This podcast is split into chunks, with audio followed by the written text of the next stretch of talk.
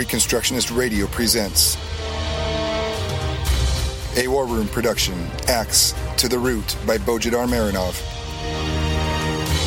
where you get a Christian Reconstructionist perspective on the pressing issues of today. Welcome to episode 11 of Acts to the Root podcast, part of the War Room Productions. I'm Bo Marinov, and for the next 30 minutes, we will be talking about our modern effeminate culture in all its manifestations. And We'll also try to see where exactly the reason for the rise of that culture is. Hold fast to the arms of your chair, folks. You may discover that those who have been most vociferous in denouncing that culture have actually been the main culprits in its creation and nurturing. To think about it, it hit us all of a sudden, didn't it? Just a few years ago, sodomites and other sexual perverts and monsters were still noisy but rather absent from most of American life and limited to a few dens of sexual depravity. If anything, their influence seemed to be waning. In November 2009, in the same week the Progressive Air America announced it was ceasing operations, another network declared bankruptcy, Window Media LLC, a financial group specifically focused on financing and operating newspapers and magazines geared towards the sodomite community. It shut down several publications in South Florida, Atlanta, Houston, and Washington, D.C. The group's market forecasts for a growing market of sodomite demand didn't materialize.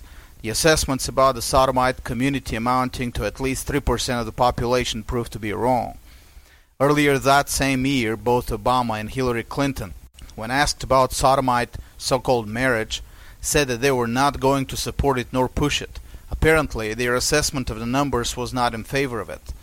It would take lots of imagination in 2009 or 2010 to predict that the miniature share of sexual perverts in the United States will go on offensive in just a couple of years, and within four years will not only turn the tables, but will also exercise social and political influence widely disproportional to their small numbers.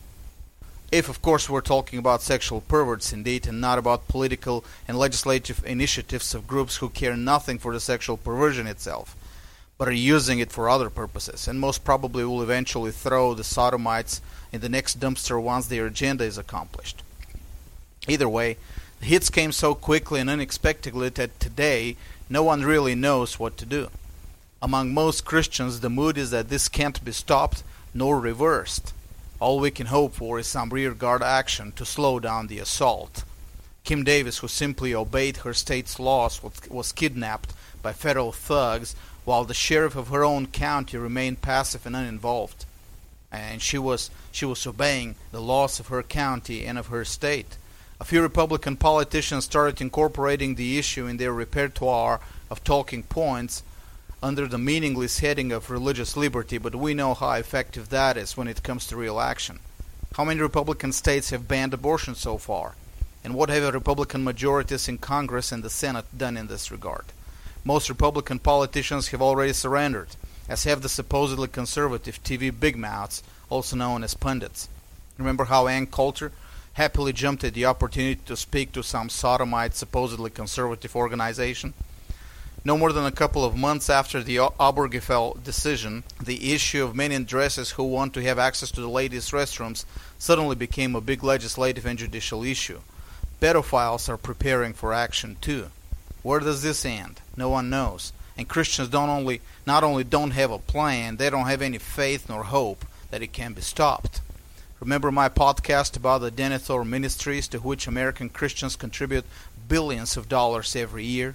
Now go through their websites and find me a single one of these ministries that offer anything of value for its money, saying that we will win this battle and here's the plan to win it. There isn't one. They're all convinced that this trend is unstoppable. They have all surrendered to it psychologically, and they're teaching and leading their listeners to surrender as well. Why not, after all? They have been teaching surrender when, when America was still at least outwardly decent in its culture and legislation and politics. Now that all pervert hell is breaking loose, what should make them change the, the tune? Remember Denethor's cry, abandon your posts? The situation is even worse, as a matter of fact. Not only no one has any hope or any plan for victory, neither do they have any uh, understanding of what caused all this. yes, yes. Uh, all these ministries repeat these days that America will be judged by God for his, for this apostasy. Strange that they would say that, though, when Christian Reconstructionists first preached and taught the covenantal character of history, that God judges in history nations, cultures, collectives, and individuals for their obedience or disobedience. These same ministries 20 or 30 years ago opposed it and objected that God doesn't judge anyone or any nation in history. Meredith Kline established the foundational tenet of the modern two kingdoms rhetoric prosperity and adversity. This is a quote prosperity and adversity being experienced in a matter uh, largely unpredictable because God dispenses them without any regard for man's obedience or disobedience. Today, even the stanchest two kingdom theologians have abandoned in practice what they taught just a few years ago and believe that America, after all, will be judged for this apostasy. But still, there is no answer to the question what brought us this far? Where did this apostasy come from?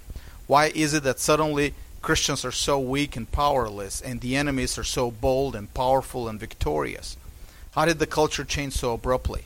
How did our culture suddenly forget the difference between the sexes or chooses to ignore it? Nay, worse than that, actively, through legislation and court action, seeks to suppress it. And why blame it on legislation when the very society adopts the same mentality in its cultural habits and mores? men, even those men who are not perverted, are more and more effeminate, more and more exhibit behavior and conduct that we used to associate with women in the past. Forget about the perverts. It's the straight men who look like women more and more and act like women more and more.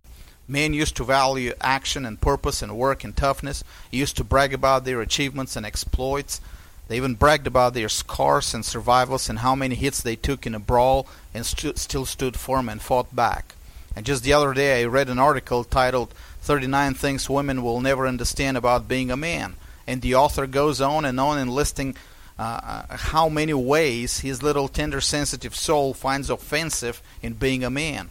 Things like we never get complimented for our looks, we are hardly ever allowed to express any emotion, we don't have anyone to hug us when we are hurt or down. Seriously.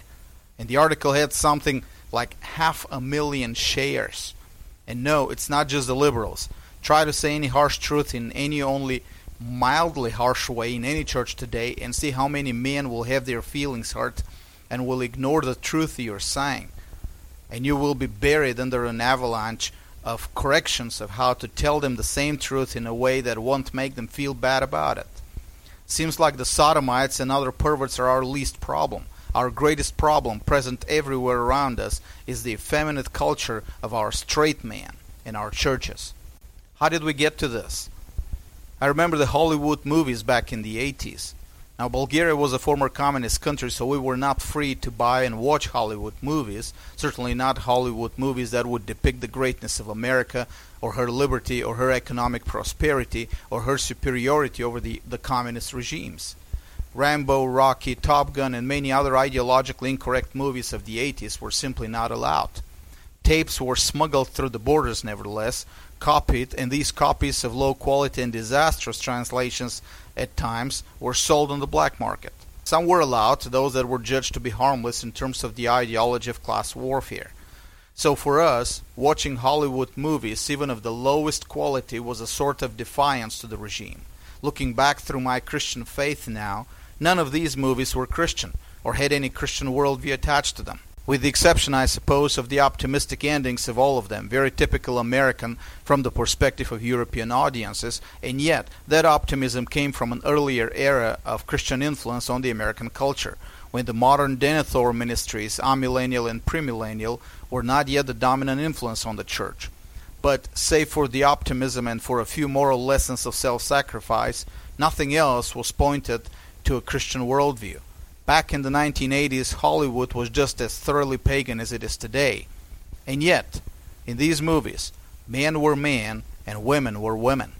The established stereotype for a male protagonist would be strong, purposeful, and capable of taking hits and punches without flinching or complaining. A scarred face was a badge of honor.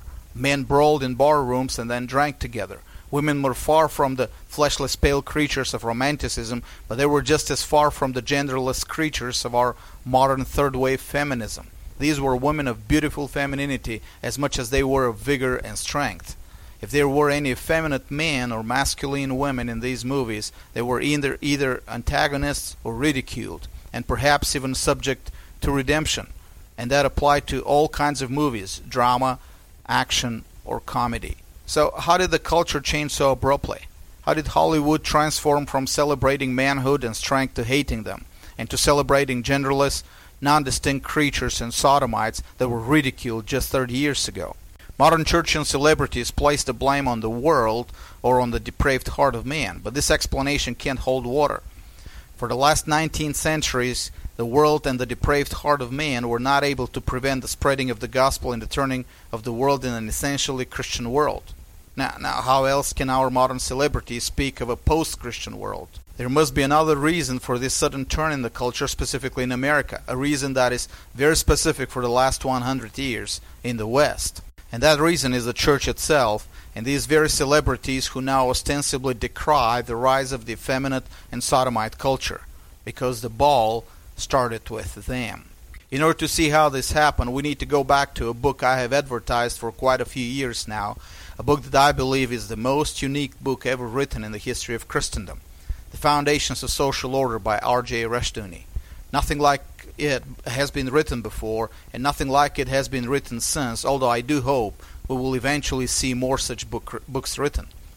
The uniqueness of the book is, is in its thesis. In it, R.J. Rushdoony makes the case for the true origin of the Western civilization and everything good and righteous uh, and just it encompasses in the creeds and the councils of the early church. In the book, he examines in detail the theological principles developed in the creeds and the councils, and from there the philosophical, ethical, judicial, political, social, scientific principles at the foundation of the Western civilization.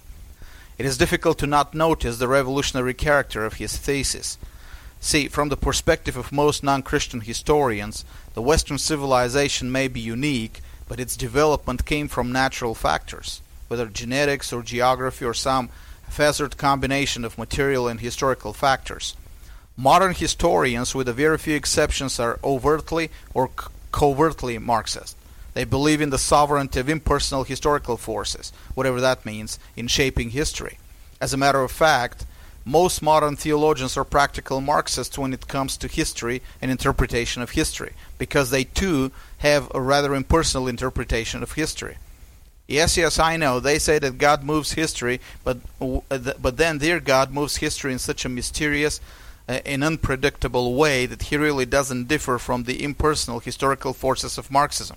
In the book, Rushdoony followed to its logical conclusion the Calvinistic concept of culture, so beautifully summarized by Henry Van Til in his groundbreaking book. Culture is religious, religion externalized. Or to rephrase it, if you want to understand a culture, follow its religious presuppositions.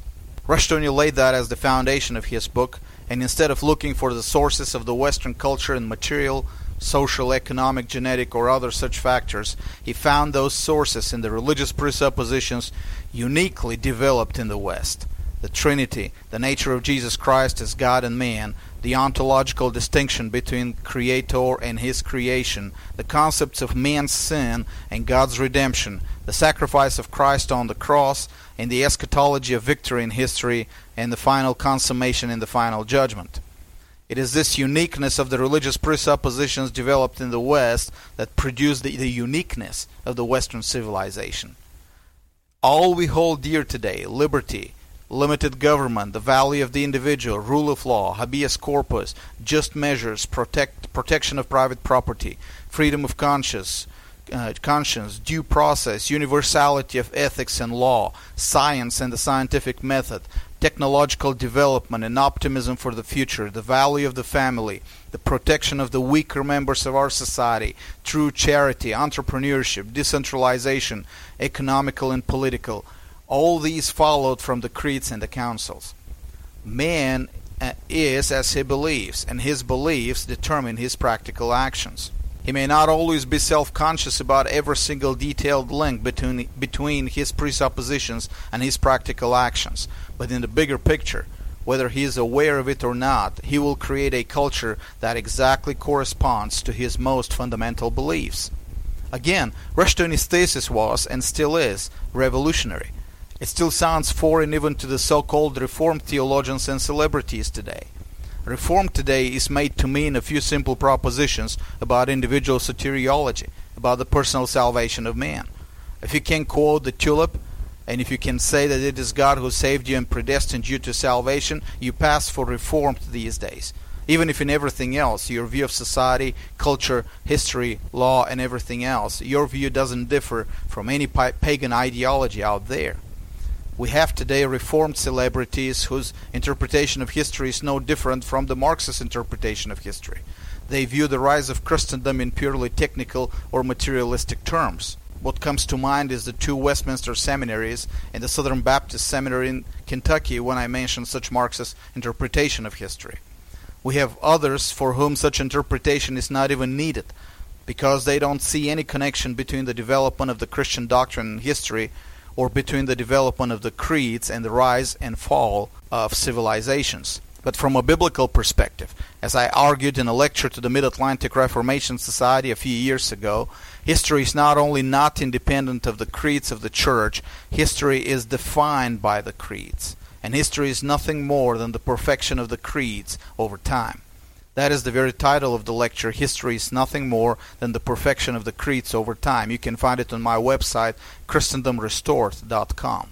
Now, of course, some would say we knew that the faithfulness of the church to God changes history. Nothing new about it. If we are obedient to God, God will send His blessings. If we are disobedient to God, we will, He will send His judgment.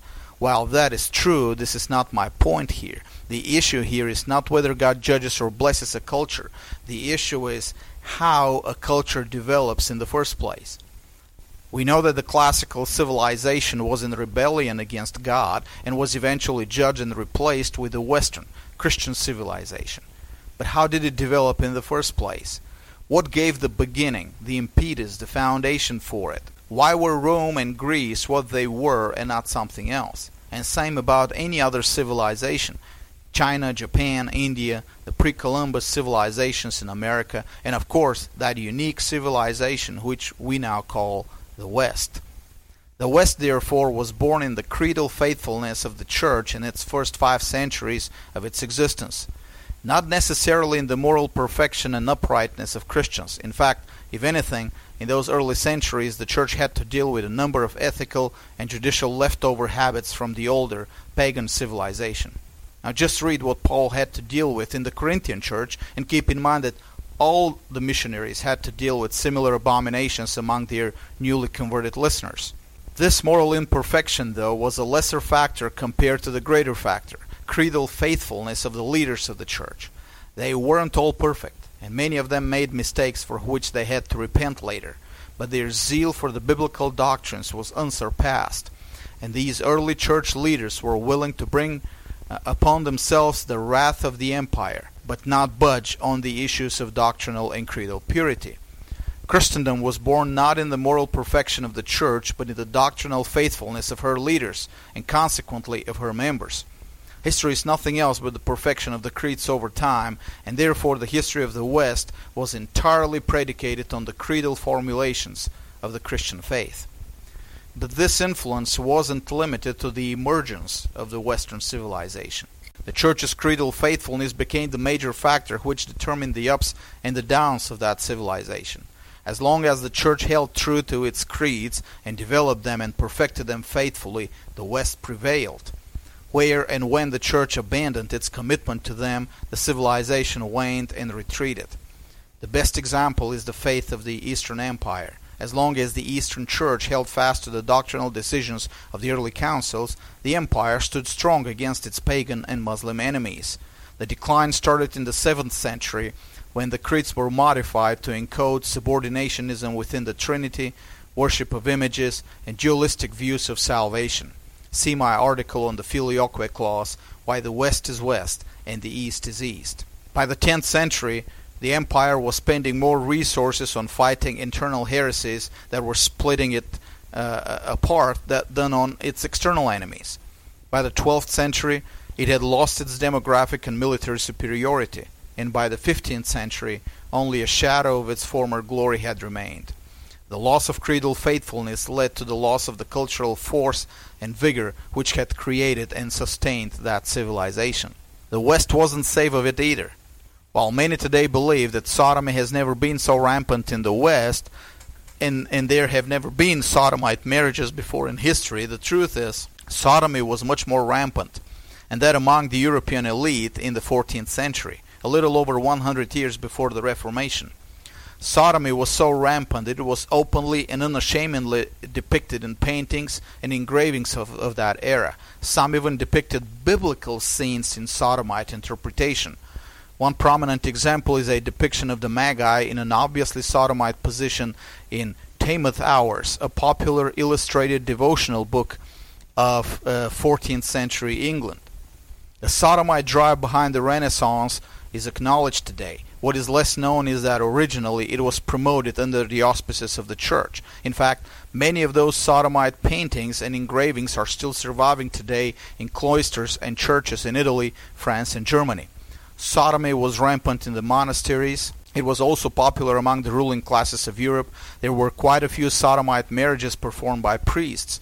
The cities of the Italian principalities had quarters separated for sodomite prostitution exclusively. The Western civilization received its judgment for this abomination eventually in the form of the Turkish advance in the Balkans and the Mediterranean, and also in the several breakouts of the plague. The question, though, is the same as for today. How did it get there? Just 200 years before that, the West was pounding the much larger and richer Muslim world to smithereens.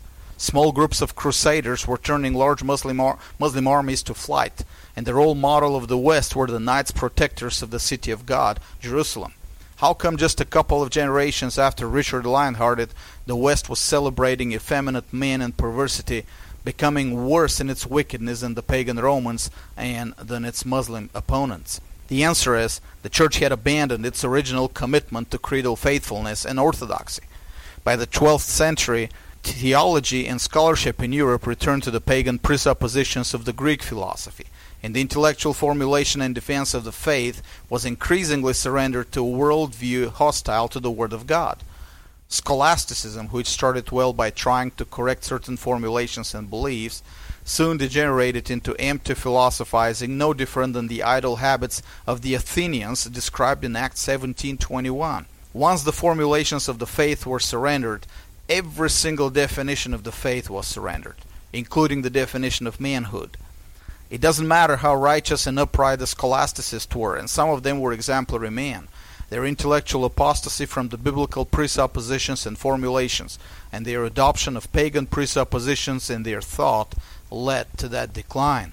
Christendom only recovered with the rise of the Reformation and the restoration of the original creedal formulations. Ironically enough, the revival of the Reformation restored the civilization not only in Protestant lands, but in Roman Catholic lands as well.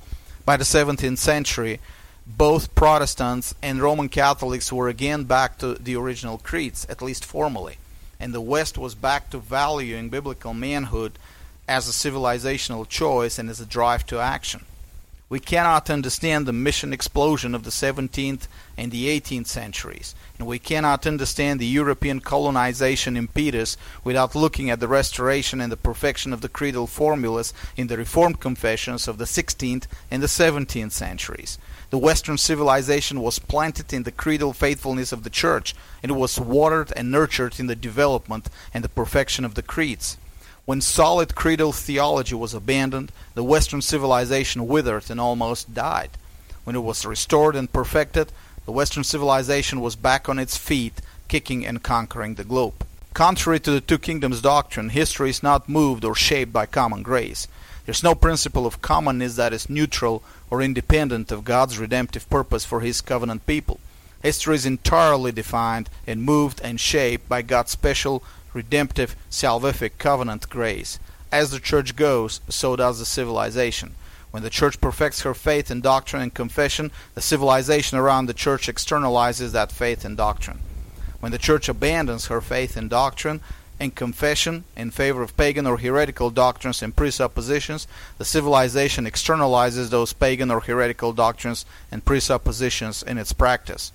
In short, if you don't like the world, blame it on the church and on her leaders. Fast forward to our own times. No, pause for a moment in the 1980s. That same 1980s when Hollywood men were still men and the women were still women. Not awfully Christian, either of them, but at least men had a purpose, a cause, and didn't do selfies because they didn't care how they looked, but rather what they did and what they achieved. The era of cultural dominance of men of strength and purpose and a cause to fight for, and of women who didn't have to lose their beauty and femininity to be strong. What we need to remember is that while Hollywood was putting out these movies, an institution in the American society was promoting selfishness, self absorption, self focus, and most important of all, safe spaces.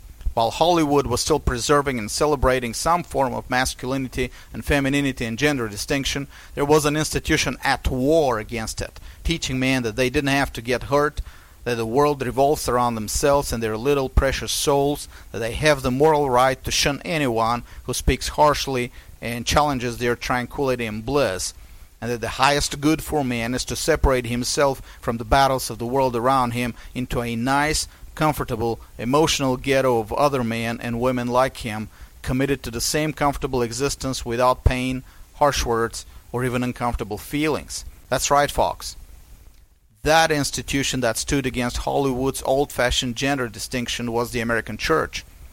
In the 1980s, when the world was fighting the last battles of the Cold War, when President Reagan was calling in Berlin, Mr. Gorbachev, tear down this wall, when in the Middle East, a formerly Christian country, Lebanon, was being destroyed in a civil war, when Christians in Africa were fighting dictators and communist guerrillas, when the whole world had a short-term cause to defeat communism and a long-term cause to deal with wars and oppression and poverty, the American church was conveniently retreating in its ghetto and was teaching its men that all that mattered was their salvation and that there wasn't much that could be done about the world except to learn to live a kingdom life, whatever that means, in a fallen world. And no, this refrain was coming not only from the dispensationalist churches, it was actively preached in supposedly reformed churches and taught in supposedly reformed seminaries and by supposedly reformed ministries.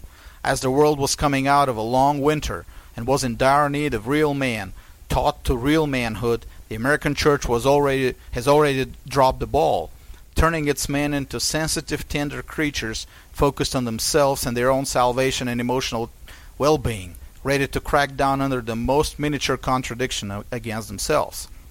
And just as it was before, back in history, this change in cultural commitment was not independent of the creedal commitment of the church. For just two generations before that, the church had abandoned the main biblical doctrine that defines the biblical man and biblical manhood, the dominion covenant. And without the dominion covenant, there is no restoration of biblical manhood. I know there has been a lot of effort in the last 20 years in churches and ministries to restore, biblic, to restore biblical manhood. Sermons, seminars, lectures, books, articles, etc. Unfortunately, most of it is stillborn and useless. And it is stillborn and useless because most of it is based on a faulty theology and has specifically ignored the very biblical doctrine that is at the foundation of the biblical definition of man. I have heard celebrity preachers trying to look at and sound tough and brash and even obscene from the pulpit because that's how a real man is supposed to be and look like and sound like, right? I have seen others try to find the nature of biblical manhood in something they call family leadership. That is, a real man is supposed to lead his wife and children. Not clear where exactly, but mainly in a family version of empty church rituals. All this predictably degenerated to a point where the brashness and the obscenity lack any substance and the family leadership develops into humiliation and patronizing, and treating the wife and even the adult children as perpetual imbeciles. The reason for this degeneration and this failure to restore biblical manhood is in the fact that man is not defined according to the biblical definition of him. That is, according to his purpose in the covenant. The biblical man is a man of purpose, and that purpose is the dominion covenant, conquering the world for Christ. That purpose was given to him even before he had a wife. So the definition of man cannot be found in his relation to his family, and less than that in some family leadership which didn't come until the curse. I have explained the, this biblical definition of man in my sermon on what is man. Uh, it's somewhere on sermon audio. But in short, man is not defined by what he is. He is defined by what he is created to do. to take the formless and void world and recreate it to be an organized, productive, capitalized world for Christ. Only when this doctrine of the dominion covenant is restored, biblical manhood can be restored. But in the 20th century, this doctrine was not only abandoned, it was actively opposed by the church and specifically by the so called Reformed part of it. All kinds of excuses were given by seminary theologians why we're not called to dominion anymore, but we should abandon the world to the enemy. All kinds of fancy terminology was invented to convince men to abandon their dominion. Royal exiles, mourning by the rivers of Babylon, here but not yet, etc. I have talked about it before, no need to repeat it all here. But when the only concept that defines the biblical man was taken away from the pulpits and the minds and the hearts of the church, inevitably the church lost the concept of biblical manhood. And while the world and Hollywood were still in the inertia of an earlier Christian era, was when man was defined by his purpose and therefore was a true man, the church pulpits were setting the stage for the loss of manhood and for the creation of the modern concept of a genderless society of no real man and no real women. The church had a 40 year head start on Hollywood. The modern culture of perverts and effeminate men was born not in the studios of Hollywood or in the meetings of cultural Marxists, but in the faculties of the modern reform seminaries and in the pulpits of our own churches. Because culture is religion externalized, and an effeminate religion will inevitably create an effeminate culture. Welcome, therefore, to the world created by the same ministries we have supported for decades now and the same ministries that are so genuinely surprised by the culture of perversity and so vociferously against it, and make your conclusion of how we can bring about a reversal in our culture. The book I will recommend this week is that great and revolutionary book by Henry Van Til, The Calvinistic Concept of Culture. When he wrote it back in the 1950s, almost no one in the Reform circles paid attention to it, and for a reason. While it was strictly an academic book, the conclusions were too damning for the church and establishment. But one man paid attention, R.J. Rushdoony, and we better follow his example if we care for what world we're going to leave to our children. And do not forget my work in Bulgaria. In the mission field there, our mission has been faithful to the concept of the Dominion Covenant, a concept not easy to convey to a na- nation that has had 45 years of communist domination. But by God's grace, we have not abandoned it. Consider supporting our work. BulgarianReformation.com. Donate. God bless you all. This was a Reconstructionist Radio War Room production. Axe to the Root with Bojidar Marinov. Please visit bojidarmarinov.com and reconstructionistradio.com forward slash axe to the root.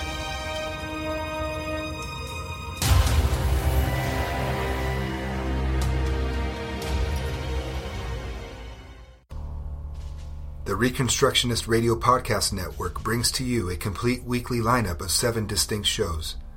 You can subscribe now to your favorite shows on iTunes, or you can subscribe to the Reconstructionist Radio Master Feed on iTunes, where all of the content we produce, including the audiobooks and audio articles, will pop up as soon as they are available. And don't forget to visit ReconstructionistRadio.com to volunteer as a narrator or to partner financially with this ministry. May the Holy Spirit stir you into action for Christ and His kingdom.